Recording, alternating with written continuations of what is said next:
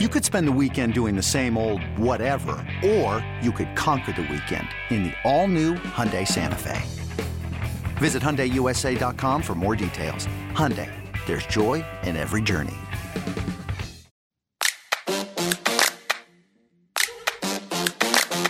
En esta edición de Gigantes Podcast hablamos con Laura Núñez. Ella es directora de Educación y Desarrollo Cultural dentro de la organización de los Gigantes. Comienza su sexta temporada en este puesto y es responsable del desarrollo y progreso académico de estos jóvenes latinos que un día aspiran con llegar a las grandes ligas. Hablaremos con Laura sobre su vida personal, cómo llegó a este puesto y metas que tiene para el futuro. Le damos la bienvenida a Laura Núñez en esta edición de Gigantes Podcast.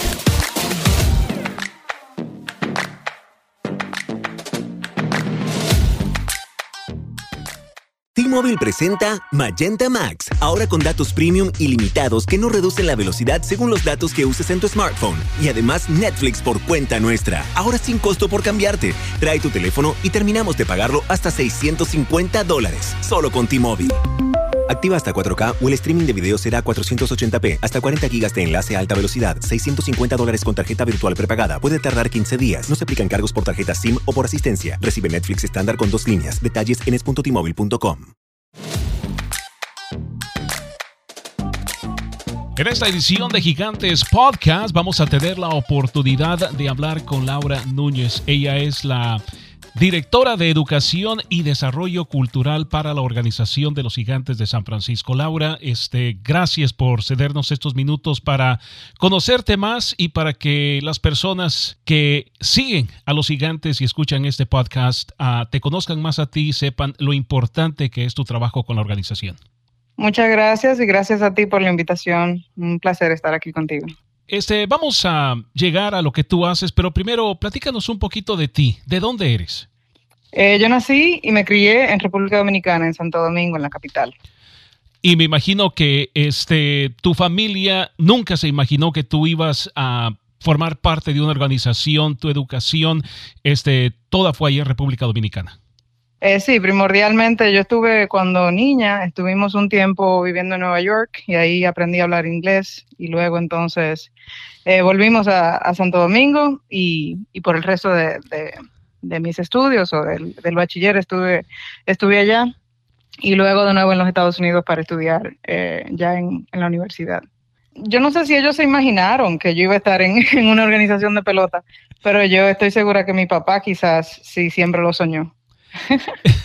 ¿Cómo, ¿Cómo se llaman tus papás? Mi padre se llama Francis Núñez y mami se llama Ana María Pérez. ¿Y cuántos de familia son? ¿Cuántos hermanos, hermanas tienes? Solamente tengo dos hermanas, yo soy la del medio, y está Ana María, eh, que es mi hermana mayor, y Pamela, que es mi hermana menor. Y bueno, le dicen la bebé todavía, pero ya tú sabes, somos adultas. Eso sí, eso sí, este, la bebé siempre va a ser la bebé y no importa que tenga 80 años, ¿verdad? Así es.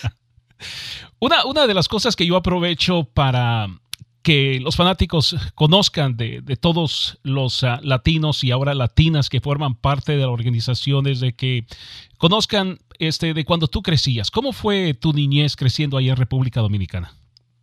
Fíjate, creciendo en República Dominicana, eh, tú sabes eh, las diferencias que hay en, en, en, en familias, en, los países como nosotros. Yo tuve el privilegio de, de crecer en una familia eh, que, que, pudo brindarme, tú sabes, educación, eh, viajes. Eh, tuve, tuve ese privilegio. Y creciendo en República Dominicana, fue a la vez yo digo que, que muy lindo, porque tuve la oportunidad de, de, conocer muchas cosas, involucrarme con culturas distintas, tener muchas experiencias que son importantes para un niño en, en desarrollo y a la vez también fue un poco, vamos a decir que sheltered o un poco eh, marginada de, de, tener muchos amigos, de, de, poder salir a la calle y correr y, y hacer todas las cosas que, que, que, un niño normal puede hacer en, en, sus, en sus barrios. Entonces, no sé, es como una dualidad con esa, con esa niñez eh, de que fue muy linda y con muchas oportunidades y con muchas eh, posibilidades y, y, muchas experiencias, pero también un poquito limitada en el término de, de, amigos y de poder expandir mi círculo social.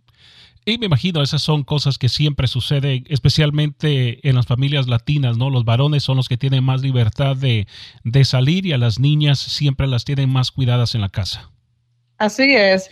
Si tú supieras que eh, e, es parte cierto y parte no cierto. Nosotros tuvimos la oportunidad, mi mamá trabajaba en, un pueblo que se llama Las Terrenas eh, durante muchos años de mi niñez y nosotros todos los veranos teníamos la oportunidad de irnos para ese, para ese pueblo. Y era en ese entonces era un pueblo eh, bellísimo, no tenía ni siquiera electricidad. Y uno de los momentos, bueno, de, de, las épocas más gratas de mi, de mi niñez era cuando podíamos irnos para, las terrenas, ya tú sabes, verano, tres meses, y, era rienda suelta. O sea, ahí yo me levantaba y era, me pasaba el día en la playa, tenía mi bicicleta, eh, podía andar el pueblo entero con mis hermanas. Eh, había muchísima libertad y, de nuevo fue un, lugar donde ahí sí pude tener eh, ambas, ambas experiencias de, tú sabes, la, libertad y, la diversidad de culturas, porque era un pueblo donde había muchos extranjeros, donde se asentaron muchos eh, franceses y alemanes. Eh, y entonces ahí sí pude disfrutar muchísimo con, con, mis hermanas y andar libre, no, no teníamos hora de llegada, pero era, era un pueblo en, ese, en esa época, imagínate, no había ni siquiera electricidad en ese pueblo. Entonces, eh, tuvimos bastante flexibilidad ahí. ¿En qué trabajaban tus papás o todavía trabajan? Eh, bueno, mi padre siempre ha sido eh, uno de los hombres más interesantes, inteligentes y diversos que yo he conocido. Papi actualmente tiene un estudio de fotografía. Él siempre ha, estado en los negocios. Papi, no sé, te puedo decir cuatro o cinco negocios exitosos que ha levantado y que, que se ha ingeniado eh, entonces, eh, esa creatividad creo que, viene de parte de papi. Y mami eh, estuvo en las terrenas y tenían la, una compañía que se llama Luz y Fuerza, las terrenas, que es la, la, la, compañía de electricidad, vamos a decir, en, en las terrenas. Y mami fue parte de ese desarrollo y de ese, de ese nacimiento de esa, de esa compañía hasta, hasta que ya tuvo asentada. Y ahora mismo mami está retirada, eh, ella vive en, Punta Cana con mis hermanas. Me imagino que es ahí donde empezaron a ellos a enforzar este, la educación para ti, me imagino que también para el resto de tus hermanos. 100%. Eh, siempre fue algo para mis abuelos. Yo crecí mayormente con mis abuelos. Eh, y para ellos siempre fue uno a la, la, educación para nosotros y que tuviéramos, mi abuela siempre decía, saber un segundo idioma es, es, una carrera en sí. Así que si tú puedes saber un, segundo idioma a la edad de 10, ya tú eres una profesional. Eh, te va a abrir muchas puertas. Entonces, eso fue algo que, que siempre nos inculcaron, eh, seguir estudiando, nunca conformarse con, bueno, pasé, un, pasé el grado y, listo. Eh, así que sí, sí, fue una experiencia difícil porque a mí no me gustaba mucho el colegio. Eh, pero eh, sí, siempre nos inculcaron eso de, seguir estudiando y seguir aprendiendo. Creo que eso es importante. Platícanos, ¿cómo, ¿cómo fue que se presentó esta oportunidad de trabajar con los gigantes? Porque estás comenzando tu sexta temporada con la organización. Sí, mira, yo siempre me, siento privilegiada y, y con una suerte tremenda. Yo estoy segura que tú has, escuchado personas también decir que, tienen años tratando de entrar al béisbol. Y a mí me cayó la oportunidad realmente en, mis piernas. Yo estuve mucho tiempo involucrada, ya luego de, en, mi vida profesional, eh, como adulta ya, estuve involucrada con un programa de inmersión de inglés en República Dominicana. Es un programa nacional y, ellos eh, otorgaban becas a, estudiantes de escasos recursos para que eh, estudiaran inglés.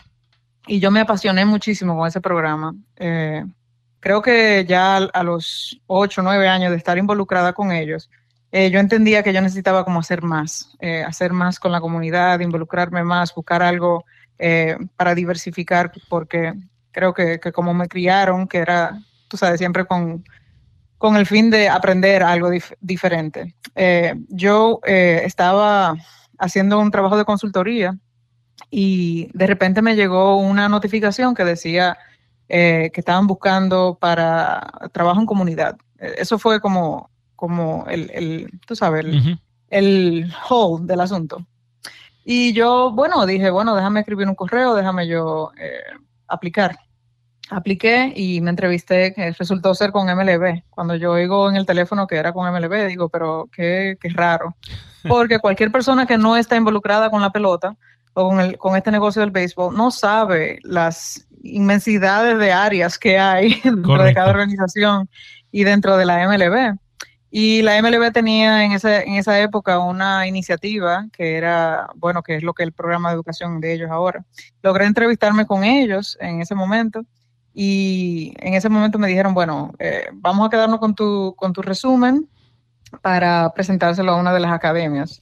Y yo, Erwin, yo me olvidé, me olvidé de eso, yo seguía haciendo mi, mi trabajo y, nada. Y un día me, me llega un correo eh, notificándome que alguien de los gigantes se quería eh, comunicar conmigo y que iban a estar en, el país, que si yo me podía reunir con ellos y, nada.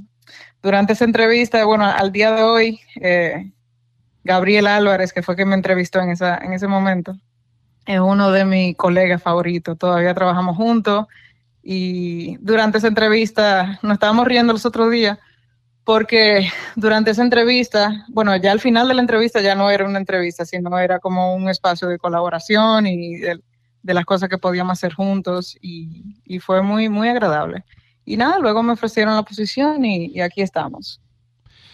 Los peloteros latinos a través de los años, yo me he dado cuenta, este, no te voy a decir cuántos años tengo en la pelota porque no, no quiero sentirme viejo, pero yo siempre he dicho que ellos necesitan este, adaptarse a una nueva cultura porque viene de una cultura completamente diferente. Muchos de los peloteros latinos pues son pobres y le agregas el idioma, que es todavía aún difícil y me imagino que a través de los años han habido peloteros que han tenido excelente talento, pero por el idioma tal vez no han podido llegar a las grandes ligas y tú eres ese, esa conexión para adaptarlos a, a, esa cultura y además enseñarles inglés. Cuando tú estás trabajando con ellos, ¿en qué es lo que te enfocas? Yo pienso que que antes de, comenzar a introducir la parte del idioma, que es eh, súper importante y, lo comenzamos a hacer desde el día uno, es comenzar eh, con la cultura. Eh, y hay ciertas cosas que, nos diferencian, como bien tú sabes, a la cultura latina que a la cultura americana. Y pequeñas cosas la diferencia. Yo pienso que cuando se empiezan a hacer ajustes de, por ejemplo, llegar a tiempo, mirar a las personas a los ojos,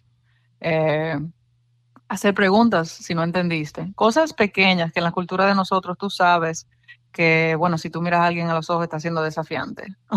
O, si le haces preguntas a una persona eh, es porque no le crees lo que te están diciendo. O, bueno, cinco minutos, no pasa nada. Esas son las cosas en la cultura de nosotros. Y yo pienso que cuando hay ese cambio eh, en, en el comportamiento, es más fácil adquirir ya lo que es idioma, eh, lo que es la expectativa cuando, cuando un joven ingresa a una de las academias en, República Dominicana.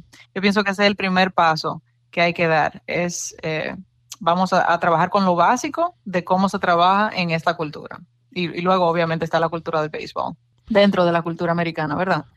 Entonces, eh, yo pienso que ese es el primer paso. Y luego, obviamente, el idioma y como, como complemento al idioma, eh, una cosa que nosotros trabajamos muchísimo es eh, aprender.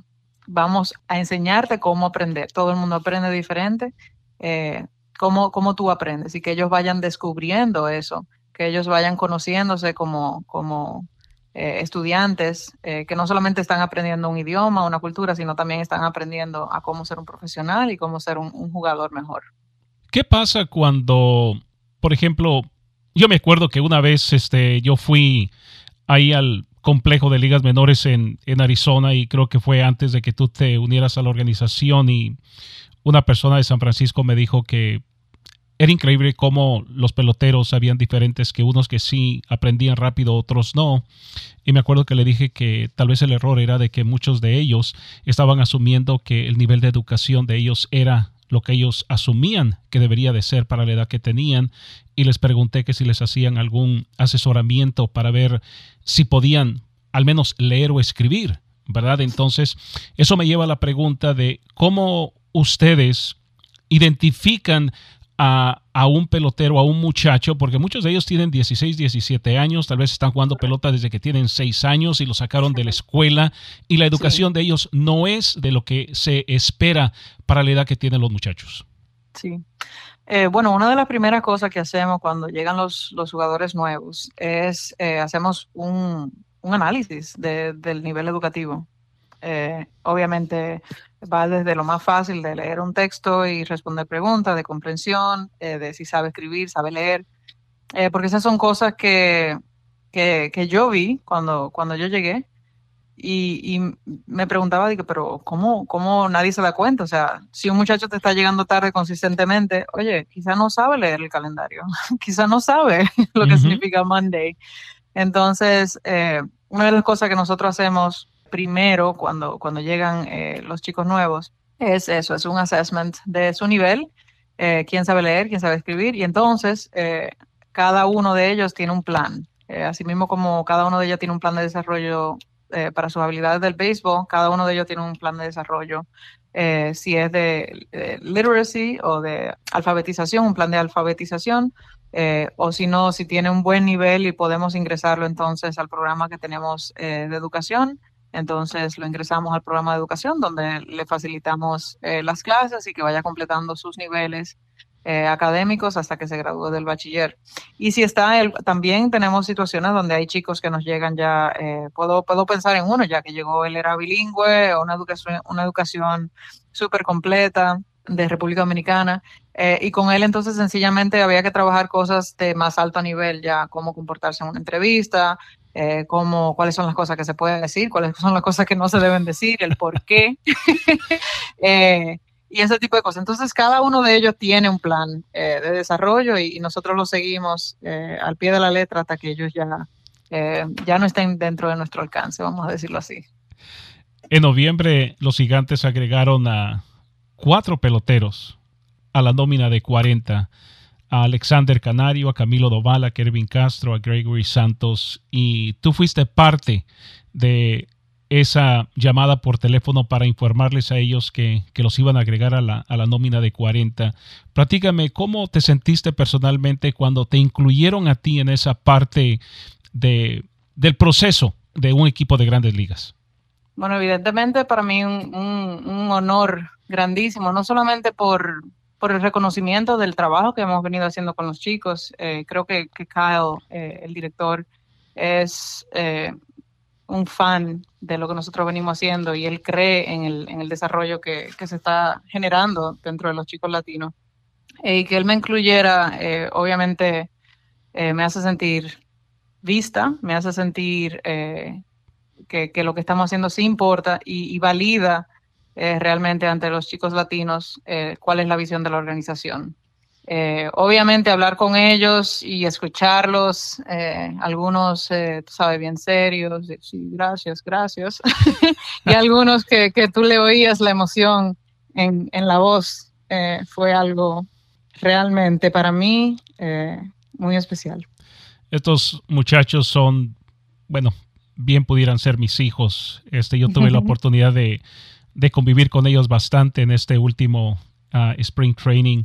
Uh, tuve oportunidad de hablar con Alexander Canario, con, con Kervin Castro y el orgullo de, de ver, de, hablar con dos más, que es Camilo Doval y Gregory Santos, que estoy hablando con ellos bastante, y subieron a grandes ligas.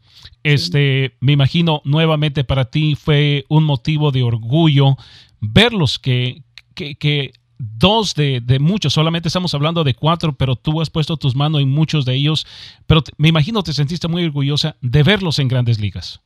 Claro que sí, no te, no te voy ni a negar ni a confirmar que en esta casa pudieron haber eh, gritos durante esos, esos, el primer juego de cada uno de ellos, muy especial para mí. Eh, es increíble porque tú sabes, Camilo, Camilo Doval no habla mucho. Este, para él, hacerle, yo tuve oportunidad de hacerle un podcast como el que estoy haciendo contigo y para hacerlo que se relajara el muchacho, el muchacho es muy tímido, muy tímido. Sí. Uh, comparado a, a, Gregory Santos, que él, él habla, ¿verdad? Obviamente la diferencia de edades, ¿verdad? Camilo un poquito más mayor que, que Santos, pero Kervin Castro es otro también que, que se desenvuelve muy bien he escuchado hablar inglés a, a Kervin Castro Camilo nomás identificó que estaba yo ahí, este se apoyó mucho en mí, al igual que, que Alexander Canario y Santos. Pero este otro que yo he escuchado que, que va mejorando su inglés es Marco Luciano. Sí, eh, realmente ellos, eh, yo pienso que, que, nosotros le damos la plataforma a ellos y ellos realmente maximizan la oportunidad de cada uno. Eh, Canario, el inglés de él está por encima de lo que yo esperaba eh, y realmente me ha sorprendido durante el último año el, progreso que él, que ha hecho. Eh, igual por Castro, eh, Castro es tan trabajador y, eso se, se nota en, en, su, en su progreso. Y Marco también. no solamente Marco, sino hay, hay varios muchachos que me han, me han sorprendido realmente con el, el enfoque, el, eh, la dedicación que le ponen al, aprendizaje y, Luciano tiene, él, tiene humor, él tiene humor en el aprendizaje, me encanta, me encanta verlo en clase, me encanta eh, cuando puedo trabajar con él eh, en persona, me encanta ser parte de ese proceso de, desarrollo de él. Creo que le hizo muchísimo bien estar en el alternate site durante un tiempo, no solamente por, por, su desarrollo, sino también creo que, que lo ayudó muchísimo a, a perder ese miedo a hablar que muchos de ellos tienen, no quieren decir las cosas eh, mal, no quieren eh, pronunciar una palabra que se vaya a entender de otra manera. Entonces, eh, creo que le hizo mucho bien a él estar en un ambiente donde quizás no tenía otros muchachos que le dijeran, mira, eso fue lo que dijo. y, y sí, ha, logrado él seguir, seguir desarrollándose y seguir usando el, inglés que tiene. Bueno, todos, todos hemos pasado por eso, ¿verdad? Este, cuando yo llegué aquí a los Estados Unidos tenía 12 años y, pasé por lo mismo, ¿no? Este, el miedo de, de, hablar inglés, cuando decías algo malo los muchachos se reían, tal vez era porque les casaba humor, pero uno identifica que se están burlando de ti, entonces te pones mucho más tímido, pero yo creo que cuando pones a una persona en un ambiente donde no hay quien te ayude, eso te, te, te forza a hacerlo por ti mismo y, estoy de acuerdo, el, sitio alterno donde estuvo Luciano el año pasado le ayudó bastante y, yo sé que él es callado, pero también solamente me puedo imaginar cómo él es en una clase, si es tan dedicado como yo lo veo que es dedicado para mejorar lo que hace en cuestión de la pelota. Este, no me sorprende que el mismo Hunter Bishop, su compañero de equipo, haya dicho que su inglés está mejorando cada día. Sí, eh, si tú supieras que algo en común, yo estaba hablando con, uno de los muchachos eh, hace, hace varios días y le dije que una de las cosas que veo en, que tienen en común es casi como, como una es que son cabezaduras. Y cuando, cuando tienen una idea que, que quieren lograr y se ponen esa idea en la cabeza, lo logran porque lo logran. Y es casi como un stubbornness, no sé cómo, cómo explicarlo, como un... Eh, se cogen con una idea y lo tienen que lograr. Eh, así es Marco en clase. Cuando estamos trabajando algo, él eh, quizá no, no en la primera, pero luego me dice, no, no, no, espérate, espérate, déjame tratar otra vez. y entonces sigue y sigue tratando con la pregunta o con el ejercicio para lograrlo. Eh, no solamente él, hay muchos muchachos que tienen, que tienen esa misma cualidad. Me encanta verlo y, y ahora que tengo ya un poquito más de tiempo trabajando con, con peloteros, eh, puedo ver eso y, me encanta descubrir eso y, que ellos se vayan dando cuenta de que cuando se ponen en, mente lograr un objetivo, eh, lograr, por ejemplo, aprender inglés o hacer el ajuste con el swing, no sé, eh, lo logran y, no solamente lo logran, sino que tienen éxito con eso. En parte yo he dicho que es por donde vienen o venimos, por este caso, ¿verdad? Porque muchos hemos llegado a este país para mejorarnos para mejorar nuestro estilo de vida. Venimos de un país pobre, este, no tenemos muchas cosas y muchos de estos peloteros, este, la historia de, ellos, muchos no las conocen, ellos solamente saben la historia de que estuve en ligas menores, ahora es un pelotero millonario y tiene bastante dinero y está en grandes ligas, pero no saben por todo lo que tuvo que, que sufrir. Entonces yo creo que esa hambre de ser alguien en la vida y obviamente la familia que depende de ellos es lo que los hace no darse por vencido, porque yo lo he visto, yo, yo he escuchado peloteros, no, yo lo voy a hacer porque lo voy a hacer, ¿verdad? Sí, definitivamente, es, es un, no se dan por vencido y, obviamente ellos a, muy temprana edad eh, le, toca la difícil tarea de, ser el, líder de una familia y no de una familia... Eh, tú sabes, pequeña, sino una familia, bueno, en, caso como el de Camilo, una familia, una familia inmensa. Eh, pero les toca a ellos ser el líder y ser la, la, cabeza de esa casa y es mucha, mucha responsabilidad. Entonces, eh, algo que, que, yo siempre trato de tener en mente es, imagínate tú llegar a un, a un país, no sabes el idioma, no sabes realmente lo que te están pidiendo porque tienes que seguir desarrollándote y seguir compitiendo y seguir teniendo éxito.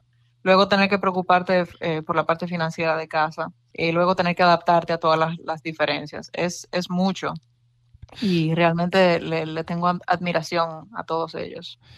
Para muchas personas que no saben este, la situación de Camilo Dovales, de que yo me sorprendí cuando hice el podcast con él y le pregunté cuántos hermanos tenía y me dijo 24 y me quedé con la boca abierta. Igual yo, él, me, había, me había dicho en clase eso y yo pensaba que era relajando. Yo, pensaba que, y yo digo, ay, Camilito, ok, no hay problema. Eh, pero lo, lo escuché en tu podcast y, dije, oh, pero mira, parece que sí, que es verdad, que tiene tantos hermanos. Sí, yo, yo, identifiqué con Camilo que, que, que, es tímido, ¿verdad? Casi, casi no habla, pero cuando estamos como tú acabas de decir, eh, en relajo, que estamos sin entrevista, él, él habla, ¿verdad? Y es su propia persona. Entonces, cuando le dije que íbamos a hacer el podcast, me dice, ok, dice, tengo que asegurarme de hablar bien. ¿Cuáles son las preguntas que me vas a hacer? Y digo, que mira, va a ser de esto. Y cuando le dije, te voy a preguntar de tu familia. Y dice, vas a querer saber de todos mis hermanos, 24. yo pensé que estaba jugando también, pero cuando me lo dijo en el podcast me quedé con la boca abierta que no le pude preguntar si los podía nombrar a todos. Sí, la verdad que sí, Camilo tiene una personalidad súper interesante y, súper divertido realmente trabajar con él y, verlo a él desarrollarse. Es muy, muy divertido. Laura, estamos llegando al fin de, este podcast.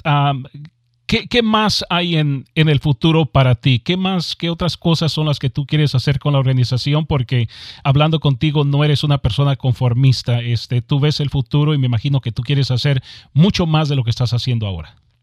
Sí, creo que, que hay iniciativas que han despegado en años anteriores, que, que obviamente el COVID nos frenó un poquito. Eh, tú sabes, integrar las culturas, integrar... Eh, lo que vengo haciendo con los chicos latinos, con los chicos americanos. Creo que nosotros damos por sentado algunas cosas con los chicos eh, domésticos y hay oportunidad de, seguir desarrollándolo y de seguir creando esa unidad, eh, de que no se vean las diferencias entre culturas, sino solamente eh, los giants y que ese, sea la EGA que nos une a todos. Creo que hay oportunidad ahí, creo que hay inmensas oportunidades para seguir desarrollando a los chicos en, en, República Dominicana, los chicos jóvenes, eh, y seguir creando eh, programas que los fortalezcan, no solamente en el área de educación eh, con, con, el tema de inglés y, de la cultura, sino que los haga profesionales a temprana edad, que tú sabes que eso en, en situaciones regulares, eh, a una persona que no está trabajando bajo presión como un pelotero en, el béisbol, tenemos años para, para buscar esa identidad eh, de quiénes somos como profesional, cuál área nos gusta. Ellos lo tienen que hacer a temprana edad y lo tienen que hacer rápido. Y creo que hay oportunidad para, para seguir desarrollando eso y seguir eh, creando esos programas que, que, fomenten ese desarrollo en, esos ámbitos. Laura, muchísimas gracias por darnos estos minutos y espero que no sea la primera y última vez que conversamos. Igualmente, Erwin, gracias a ti por el espacio. Gracias. Laura Núñez, directora de Educación y Desarrollo Cultural dentro de la Organización de los Gigantes, fue nuestra invitada en el Gigantes Podcast. Muchas gracias por escuchar Gigantes Podcast presentado por una gentileza de T-Mobile. No olvides de darnos una calificación, opinión y compartir el podcast con tus amigos y familiares. Para conversaciones más exclusivas, suscríbete a Gigantes Podcast ahora. Hey, Rob Bradford here. You guys know I'm always up for a good MVP story, and one of the best stories is Wasabi Technology. Wasabi is the world's hottest cloud storage company, and it's become the go to provider for professional and collegiate sports teams, including 20 Major League Baseball teams like the Red Sox and NHL teams like the Bruins and Vancouver Canucks. Even the Liverpool Football Club is getting in on the Wasabi action. So, why is Wasabi the MVP? Well, Wasabi was purpose built to free businesses from skyrocketing storage costs and unpredictable transaction fees that the Amazons of the world are charging. In fact, Wasabi is up to 80% less than those hyperscalers and doesn't charge a cent for businesses to access their data. From Wasabi's AI enabled intelligent media storage, Wasabi Air, to the industry's only cloud storage service with triple protection against cyber criminals, data deletion, and ransomware, Wasabi's taking the lead in driving innovation in data storage and helping sports teams to unleash the power of their data. Wasabi, another Boston based championship team.